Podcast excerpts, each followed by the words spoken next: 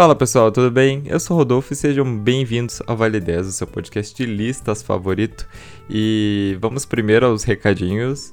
É, antes de começar, eu queria pedir desculpa porque não teve episódio semana passada, mas eu avisei lá no Instagram, né? Eu tive que trabalhar meio que correndo e sem aviso, então acabei não tendo tempo, né? Era bem no dia que eu ia escrever a pauta para gravar, ia ser só um dia, acabei tendo que trabalhar mais, então né, ferrou todo o rolezinho que eu tava planejando. É, em segundo lugar, é, que eu me mudei, então também é, tive alguns contratempos aí, né? Eu hoje tô tendo que gravar sozinho de novo, porque o pessoal não tive tempo de avisar, né? Nem, nem mandar nada pro pessoal. Mas é, isso não interfere tanto, né? Mas é só pra, pra avisar também, né? Porque é o segundo episódio semanal que eu tô sozinho, aqui segundo episódio semanal, no segundo episódio consecutivo que eu tô sozinho. Então vocês estão estranhando, não, mas eu não briguei com ninguém, todo mundo ainda se ama aqui nesse podcast. As pessoas estão um pouco ocupadas mesmo, né? Roberta é, se mudou, uh, a Patrícia aí tem três empregos e um namorado agora.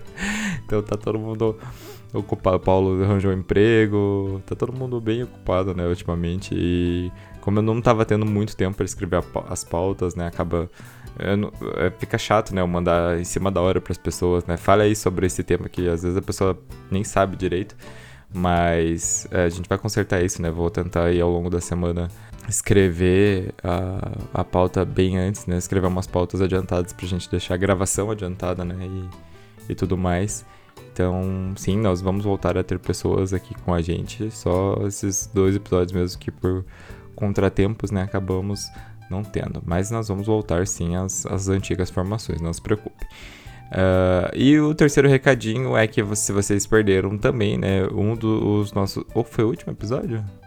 Acho que foi que nós, né, agora temos o, todo o último episódio do mês, quem escolhe a pauta são vocês. Então a gente, vocês vão lá no nosso Instagram, vale10podcast. No sábado a gente vai abrir uma caixa de perguntas. Não, não, não, não é no sábado, não, tô bem louco, é domingo. Domingo a gente vai abrir uma caixa de perguntas e vocês vão dizer temas pra gente, temas que vocês acham legais. E aí a gente vai é, escolher dois temas que, assim, mais parecem os mais legais desses e vamos é, colocar para vocês votarem. E o tema que ganhar né, vai ser o nosso último tema do mês.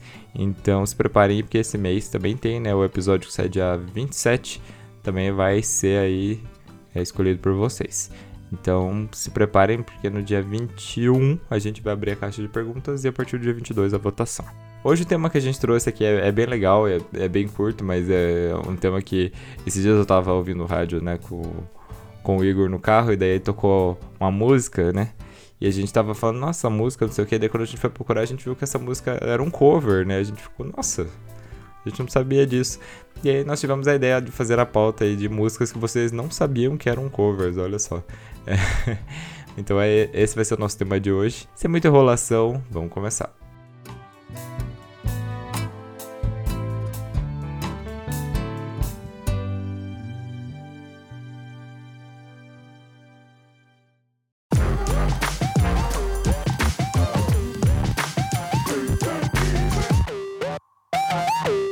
Em décimo lugar, nós vamos falar de Valerie, da Amy Winehouse. Uma, né, uma das músicas aí que consolidaram Amy Winehouse no mapa do sucesso. É, na verdade, um cover. A versão original foi cantada pela banda The Zutums, né? E, enquanto a versão original é um indie rock, a versão da Amy ela é bem mais lenta, né? Inclusive ela fez muito mais sucesso, porque chegou a ficar em segundo lugar aí em paradas do Reino Unido. Então tá aqui um pedacinho da versão do The Zutums.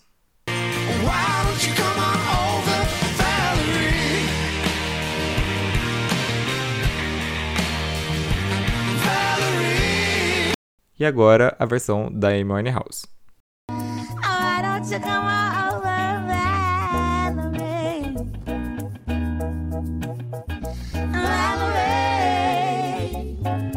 Uma curiosidade interessante é que a música foi escrita por uma pessoa de verdade, uma mulher chamada Valerie Starr, Em 2006, ela conheceu o Dave McCabe, que é o vocalista do The Zutons, e os dois se apaixonaram muito rápido, tiveram uma linda história de amor.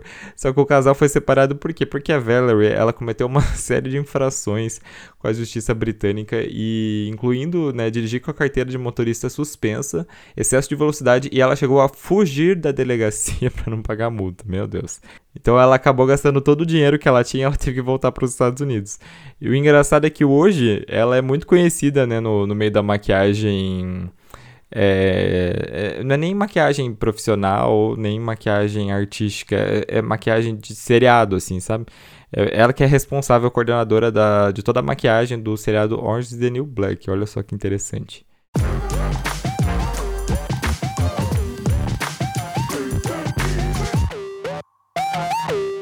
Em nono lugar, nós vamos falar da música Torn da Natalie Imbruglia. Em 97, a cantora australiana, né, a Natalie Imbruglia, lançou a sua música de maior sucesso, que foi Torn, que se tornou um sucesso mundial, porque vendeu mais de 4 milhões de cópias em todo o mundo, 1 milhão só no Reino Unido, ficou em primeiro lugar nas paradas da Bélgica, Canadá, Dinamarca, Espanha e nos Estados Unidos.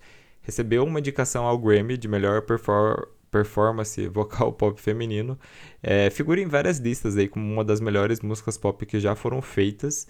É, e ela foi oficialmente a música mais tocada nos anos 90 dos Estados Unidos. E até hoje ela é considerada a música mais tocada na história dos rádios australianos. Olha só. Queria saber como eles fizeram essa conta, mas enfim. O mais incrível de tudo isso é que sim, a música original não é dela, mas sim da banda americana Edna's Web.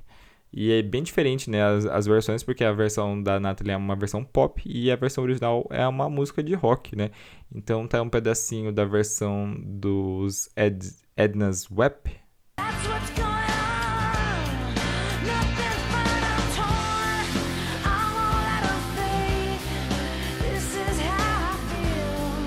E agora a versão da Natalie.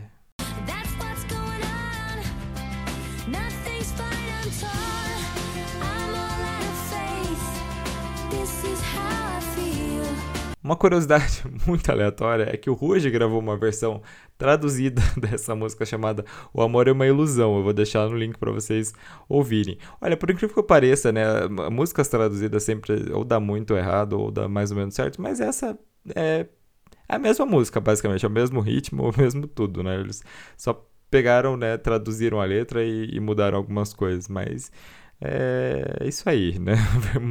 Versões traduzidas. Pretendo fazer um, uma, uma, um podcast aí das piores versões traduzidas das músicas, né? Versões nacionais de músicas internacionais, porque, meu Deus, né? Tem uma coisa que o pessoal faz, é isso.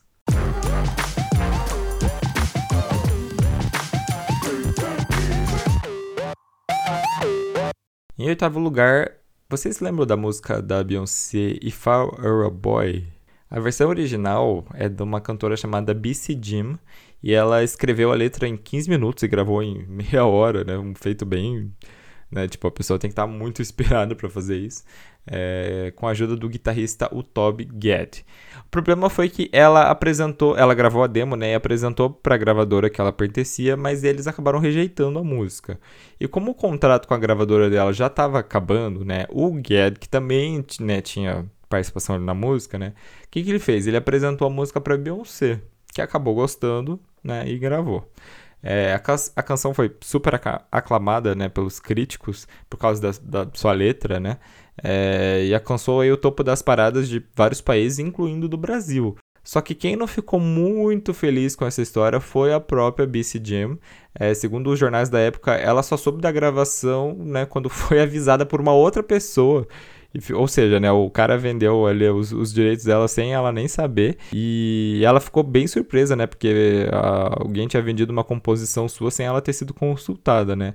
É, e segundo ela, principalmente porque If I Were a Boy era uma música que remetia a uma história muito dela, né? Uma história pessoal dela. Então tá aqui, né? Um pedacinho é, da versão da BC Jam,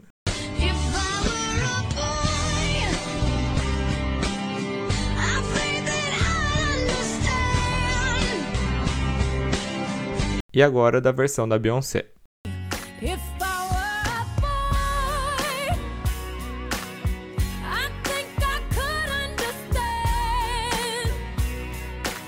Bom, e o que que deu dessa história toda, né? Em entrevistas mais recentes, a BC Jean amenizou aí o tom dela, né? Dizendo que a gravação da sua composição pela Beyoncé abriu muitas portas para ela, né, com vários artistas, inclusive querendo contratar ela como compositora, né, porque a, a letra da música realmente é muito boa. É, só que o que, que ela fez? Ela rejeitou todas as ofertas, alegando que ela gostaria de escrever músicas apenas para ela mesma. Poxa, BC Jam, perdeu uma puta de uma oportunidade. Tem várias pessoas que são super famosas, né, incluindo a, a Cia aí, né, a gente até brinca, o pessoal até fala, né, que ela fica no cativeiro escrevendo música para Beyoncé, é, porque ela é uma tremenda de uma compositora, devia ter aproveitado, né, devia ter aproveitado, deu mancada.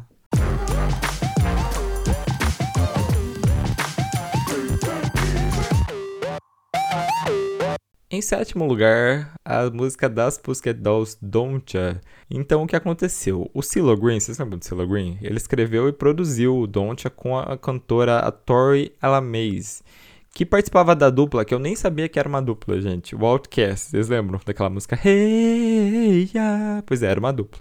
Depois virou né, uma banda de uma pessoa só, sei lá como chama, um projeto, não sei. e ele pegou, né, e a música lançou ela, né, porque foi o single de estreia dela. O problema foi que ela quis trocar de gravadora, né? E quem aí tá ligado né, no, no mundo do, da música sabe que um pepino enorme é direitos e gravadora. E para poder reincidir o contrato sem levar uma multa, ela concordou em fazer o quê? Desistir dos direitos sobre a música, né? Que nessa época já estava tocando nas rádios, então o pessoal já estava começando a conhecer ela. Acontece que a gravadora, ela estava muito interessada justamente na música, né, não na cantora, e resolveu pegar a música e dar ela pro grupo recém-formado, né, das Pussycat Dolls, que regravaram uma versão que é quase idêntica, gente. Então, ó, escutem aí o pedacinho da versão da Tori.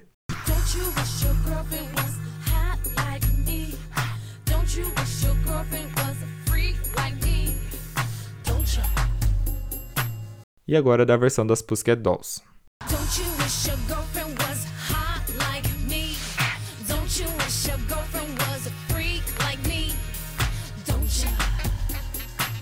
O resultado disso foi que as rádios pararam de tocar a versão da Tori, né? E as Pussycat Dolls ganharam todas, é, toda a fama aí por causa da música. Então, todas as certificações de vendas e topo das paradas, incluindo o topo da Billboard Pop 100. Pois é, pesado, né? Vocês podem ter visto, né? Ela foi praticamente roubada pela gravadora, né? O sucesso dela. As Pussycat Dolls, que né, não tem nada a ver com coisa, né? O grupo tava lá, pegaram e deram a música para elas. Mas sim, ela pra, pra mim ela foi roubada sim pela gravadora, né? A gravadora pegou e deu a música para outra pessoa, né? Just, fez ela desistir justamente dos direitos da música para poder fazer isso. Então, coitada dela.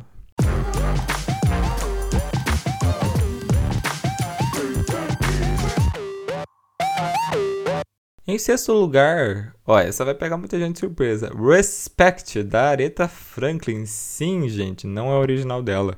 Ela foi lançada originalmente pelo cantor Otis Redding em 65, mas fez sucesso né, quando foi regravada aí pela nossa rainha do soul. É, as músicas elas são bem diferentes, principalmente pelo background, né? A versão do Otis fala de homens desesperados que dão tudo para suas amadas, é, e já a versão da Aretha é uma versão né, que pede respeito as mulheres. É, inclusive, a Areta incluiu as partes que não tinham na versão original, por exemplo, quando ela soletra Respect, e aquele refrão do fundo que fala, né, Sock to me, sock to me, também, né, é uma, é, só vem da versão dela. E claro que a versão dela foi muito importante para a história do, do, movimento feminista, né? Ganhou dois Grammys e está presente, ó, isso é muito importante, no Hall da Fama do Grammy desde 87, além de estar no Registro Nacional de Gravações dos Estados Unidos, que é o local onde ficam as gravações mais importantes da história do país, junto com os discursos de Martin Luther King, né, aquele do I, Have, I Had a Dream, e gravações do Thomas Edison, né, do século XIX. Então você pense, né, como isso é importante, né, para isso. Então vamos tocar aí um pedacinho da versão do Otis.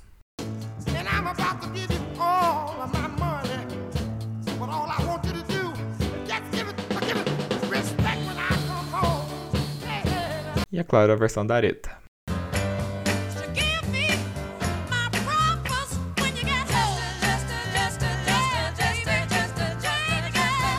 Você vê que é realmente, né, o, se vocês forem dar uma olhada na, na, na, letra, né, nas interpretações, vocês percebem, né, que a mensagem que se quer passar é o que realmente, né, muda bastante na música. É, eu gosto muito dessa música, né, a Aretha Franklin deixou a gente pouquíssimo tempo atrás, é, Descansa em Paz, e né, essa música é, é muito boa.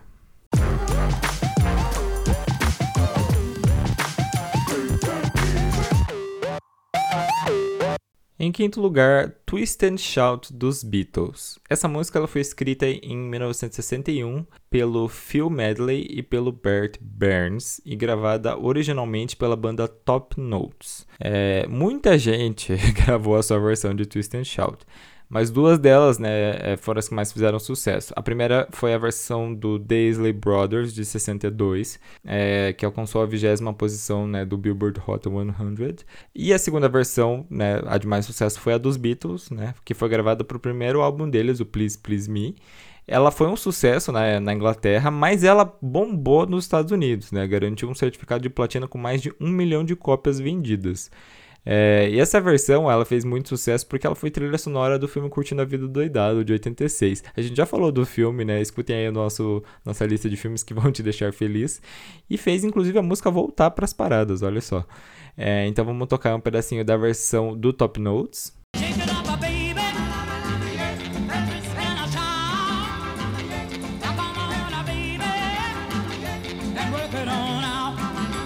E da versão dos Beatles.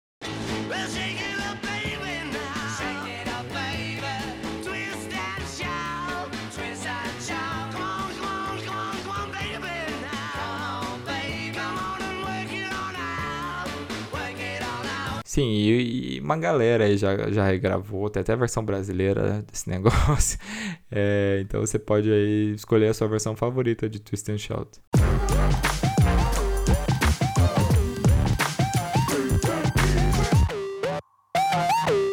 Em quarto lugar, I Love Rock and Roll da Joan Jett e o The Black Hearts. Todo mundo na história do universo já ouviu a versão da Joan, mas pouca gente sabe é que na verdade I Love Rock and Roll ela foi gravada pela primeira vez pela banda Arrows em 75. E olha que curioso, né? A Joan Jett ela assistiu uma apresentação da música na televisão quando ela estava na Inglaterra, né, com uma outra banda dela antes do The Black Hearts, e ela acabou se apaixonando muito pela música. Então em 79 ela gravou a música, né, a a, primeira vez, mas foi em 81, né, que ela fez junto com a banda do Black Hearts e foi aí que estourou. Foi um sucesso super absoluto, né? A música ficou em primeiro lugar por sete semanas na Billboard Hot 100, ganhou certificado de platina com 2 milhões de unidades vendidas e tá no hall da fama do Grammy desde 2016. Então, um pedacinho aí da versão do Arrows.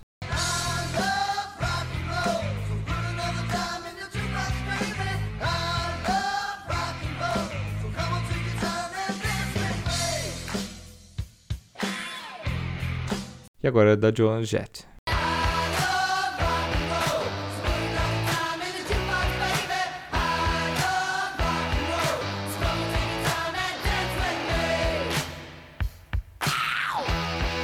Essa é minha música favorita dessa lista. Eu amo muito essa música, eu gosto muito da Joan Jett.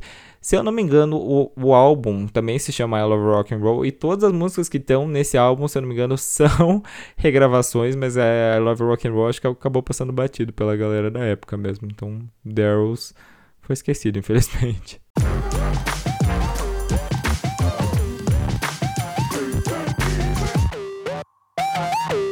Em terceiro lugar, Home Dog do Elvis Presley. Essa canção ela foi composta pelo Jerry Lieber e pelo Mike Stoller, e ela foi gravada originalmente pela cantora Big Mama Thornton em 52, e ela foi o único sucesso assim que ela teve, né? É, vendeu mais de 500 mil cópias, inclusive alcançou o topo de algumas paradas aí da época. É, só que a versão mais conhecida acabou sendo a do Elvis Presley, que gravou em 56, né, vendeu 10 milhões de cópias, é muito, muita venda, e foi o número 1 um aí em paradas de pop, country e R&B juntos nos Estados Unidos por 11 semanas, né? Foi um recorde aí que ele sustentou por 36 anos, olha só. É, então aí tá um pedacinho aí da versão da Big Mama.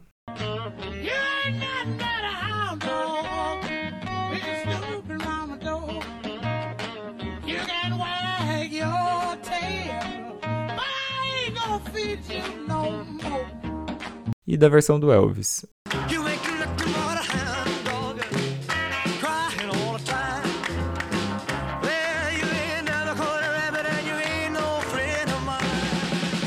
Gente, Hound Dog, assim, ela foi gravada mais de 250 vezes por inúmeros artistas diferentes. Então, também, escolha a sua versão favorita de, de Hound Dog. Tem uma polêmicazinha aí por trás disso, porque é, algumas pessoas dizem que o Elvis teria roubado o brilho e a atenção né, de uma cantora negra, né? Isso numa época nos Estados Unidos que a segregação racial era muito forte. Então, realmente, né, tinha aquela coisa, né? O blues era dos negros e o country, né, era dos brancos. Então, o Elvis acabou pegando, né, a, a, a música de um negro, né, acabou levando pro branco e foi onde ele conseguiu mais sucesso. Eu não vou entrar em polêmica se é o que eu acho, que eu concordo, que eu discordo, até porque eu não li o suficiente sobre isso. Mas eu sei que essa polêmica existe. Então, leia aí antes de, de falar qualquer coisa, né? Senão a Lumena vai vir e vai brigar com você. Olha eu fazendo piadas para datar esse podcast, mas tudo bem.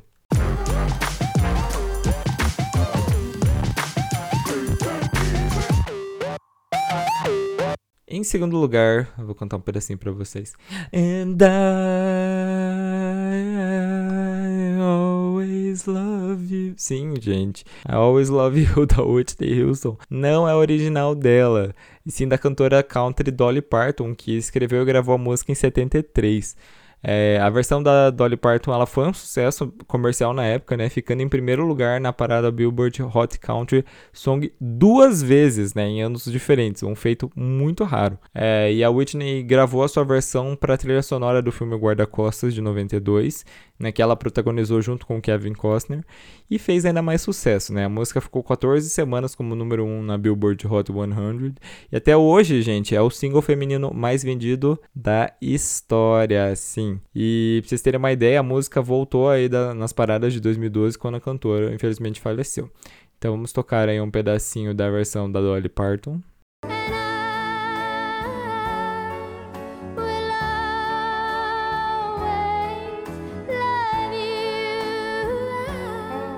E agora da versão da Whitney Houston. Que nem precisava tocar porque eu já cantei para vocês.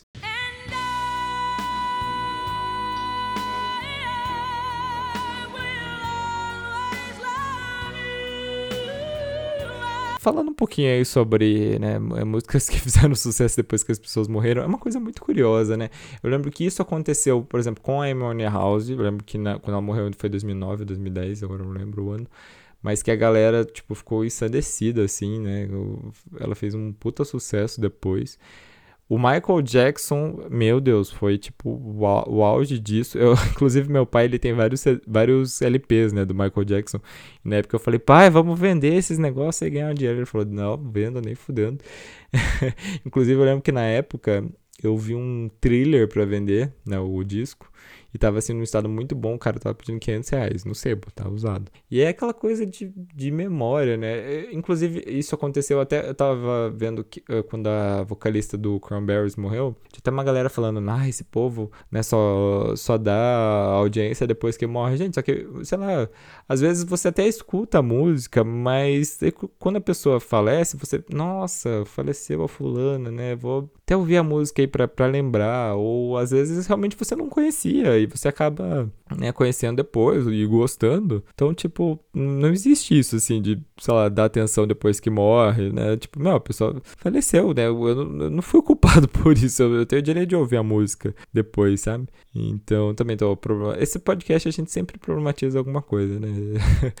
Mas essa é a minha sincera opinião sobre isso.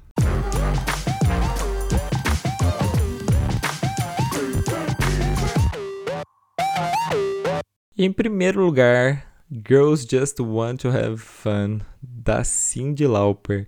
Gente, por incrível que pareça, essa música ela foi escrita e gravada a primeira vez por um cara, um músico chamado Robert Hazard. Você já ouviu falar dele? Eu também não. Mas foi em 83 que a Cyndi Lauper resolveu regravar a música, né, pro álbum de estreia dela, o X So Unusual. E, né, como vocês podem ter percebido, ela ofuscou totalmente a gravação original, né? A versão dela virou um hino de empoderamento feminino, né? Ganhou duas indicações ao Grammy e puxou, né, mais duas, álbum do ano e melhor artista estreante, que inclusive ela levou esses dois. E o single foi oito vezes platina no Canadá, seis vezes nos Estados Unidos, ficou em segundo lugar na Billboard Hot 100 e constantemente aparece na lista das melhores músicas né, e videoclipes que já foram feitos. Tem uma versão dessa música da Miley Cyrus que é engraçada, discutem aí também. Mas realmente, né, a Cyndi Lauper conseguiu ofuscar totalmente. Então vamos ouvir um pedacinho da versão original do Robert Hazard.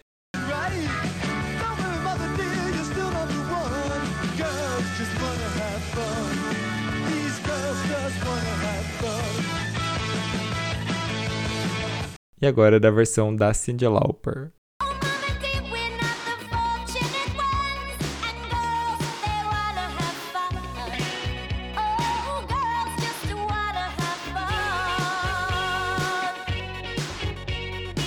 Eu gosto muito dessa música, eu gosto pra caramba da Cyndi Lauper. Tudo bem que a gente escuta muito Cyndi Lauper, mas a gente escuta sempre, tipo, as mesmas quatro músicas, né? Você já parou pra pensar? Girls Just Want to Have Fun, Time After Time, All Through the Night e True Colors. É sempre, a gente escuta sempre essas, não sei vocês.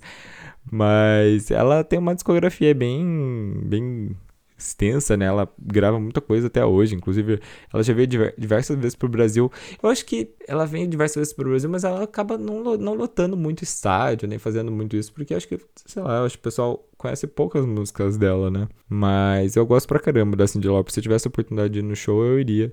E tem várias participações dela, inclusive no Altas Horas. Ela tem... O Altas Horas também já passou tanta gente por lá que dá pra fazer um. um podcast só de participações especiais nesses programas brasileiros, né? A Mariah Carey na, na Maria Braga, Cindy Lauper no Altas Horas. Não, não, quem foi na... A Mariah Carey foi no Fantástico. Quem foi na... Quem foi a, na, na Maria Braga foi a Shakira. Mas é isso, gente. Espero que vocês tenham gostado da lista de hoje. Mas antes da gente terminar, vamos para o nosso Vale Indica.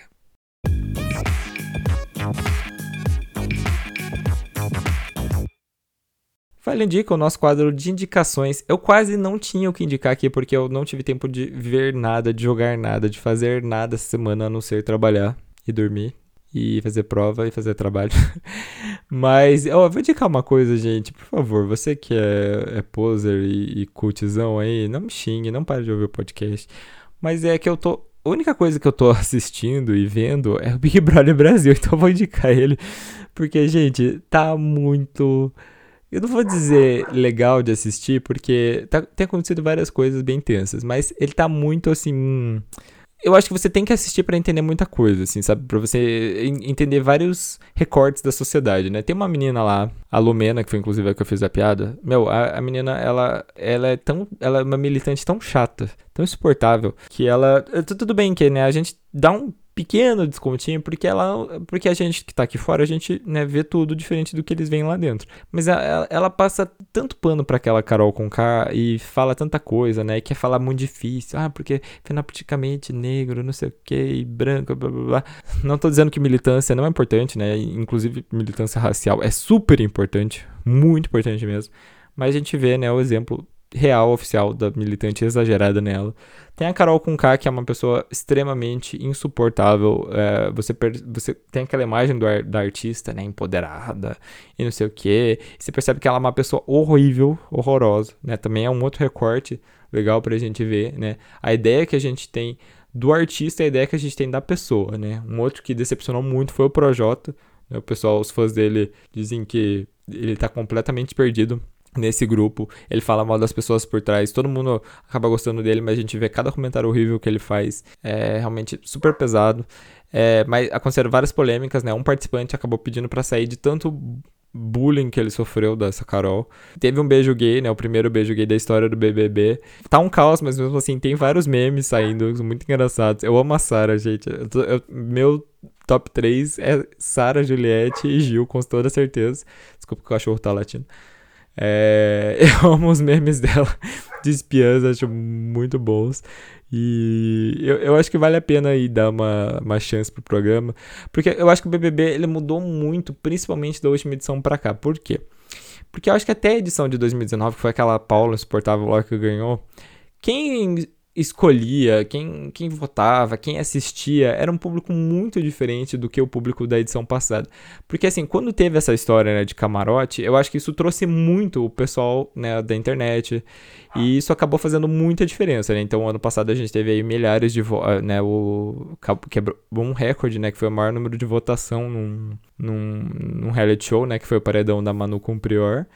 E é, tava todo mundo, né? Torcendo ali pra Thelma, pro Babu, é, muita gente eu gostava da, da Manu Gavassi, também da Rafa Kalimann, né? Tinha todo aquele pessoal, né? O, o BBB 20 realmente foi um marco, assim, de diferença. Então eu acho que com a participação da galera da internet, ficou, o programa ficou muito diferente, sabe? Eu acho que a gente consegue analisar muita coisa. Tô aqui. gente, eu tô aqui cinco minutos falando de pra vocês assistirem BBB. Mas eu acho que ele é um reflexo muito interessante da nossa sociedade, né? De como a gente enxerga as coisas, de como a gente vê várias nuances nas pessoas, né? De como lá o grupo que é composto por quatro negros está sendo considerado os vilões da casa pelas bostas que eles fazem e falam, enquanto, né, o outro grupo lá que tem a Sara, que é tipo loira alta, que todo mundo olhava quando entrou e pensava, meu, essa aí não vai fazer diferença, vai ser a primeira a sair, ninguém, ninguém nem sabia a diferença dela da Kerline, acho que foi a primeira que saiu. E agora a gente, tipo, meu, todo mundo ama ela, sabe? Então eu acho que realmente é um, um programa assim que, que faz você enxergar muita coisa, né? Pelo menos essa edição tá sendo. Então eu vou deixar recomendado o BBB. É... Ah, mas eu não gosto de BBB, não suporto, acho uma bosta. Tá bom, então não assisto. Então ouça os outros episódios aí do podcast, veja as outras indicações e seja feliz. Tá? Não brigue com a gente, porque eu tô assistindo mesmo. Vamos fazer um episódio sobre Big Brother aqui. Se vocês querem um episódio de Big Brother, vão lá indicar. Vamos lá falar no, no, nós que a gente faz um aí, os maiores polêmicas do BBB, olha só. Os, os melhores e os piores vencedores do BBB. A gente pode fazer um diferente. A gente escolhe os cinco piores, os cinco melhores, faz uma lista aí, não sei. Os 10 participantes que mais fizeram sucesso depois do BBB. Né? Nós temos aí Jean Williams, Grazi Massafera, Sabrina Sato. Gente, Sabrina Sato participou do Big Brother, vocês não sabem. Pois é. É. Mas é isso, gente. Então aí fiquei 5 minutos falando de Big Brother. Mas espero que vocês tenham gostado da lista de hoje. Semana que vem tem episódio, prometo que vai ter sim participação, tá, gente? Já escolhemos o tema, um tema bem legalzinho, vocês vão gostar pra caramba. Vocês que gostam de coisas misteriosas aí vão gostar do, do episódio da semana que vem. Então aí eu vou deixar todos os links na descrição, né? Vocês sabem, as minhas redes sociais, redes sociais do podcast. Se vocês puderem estar tá apoiando a gente com 5 reais por mês, né? Vocês, meu, estão fazendo toda a diferença pra gente. É, então é isso, gente. Muito obrigado por terem escutado o episódio de hoje e até a próxima. Tchau.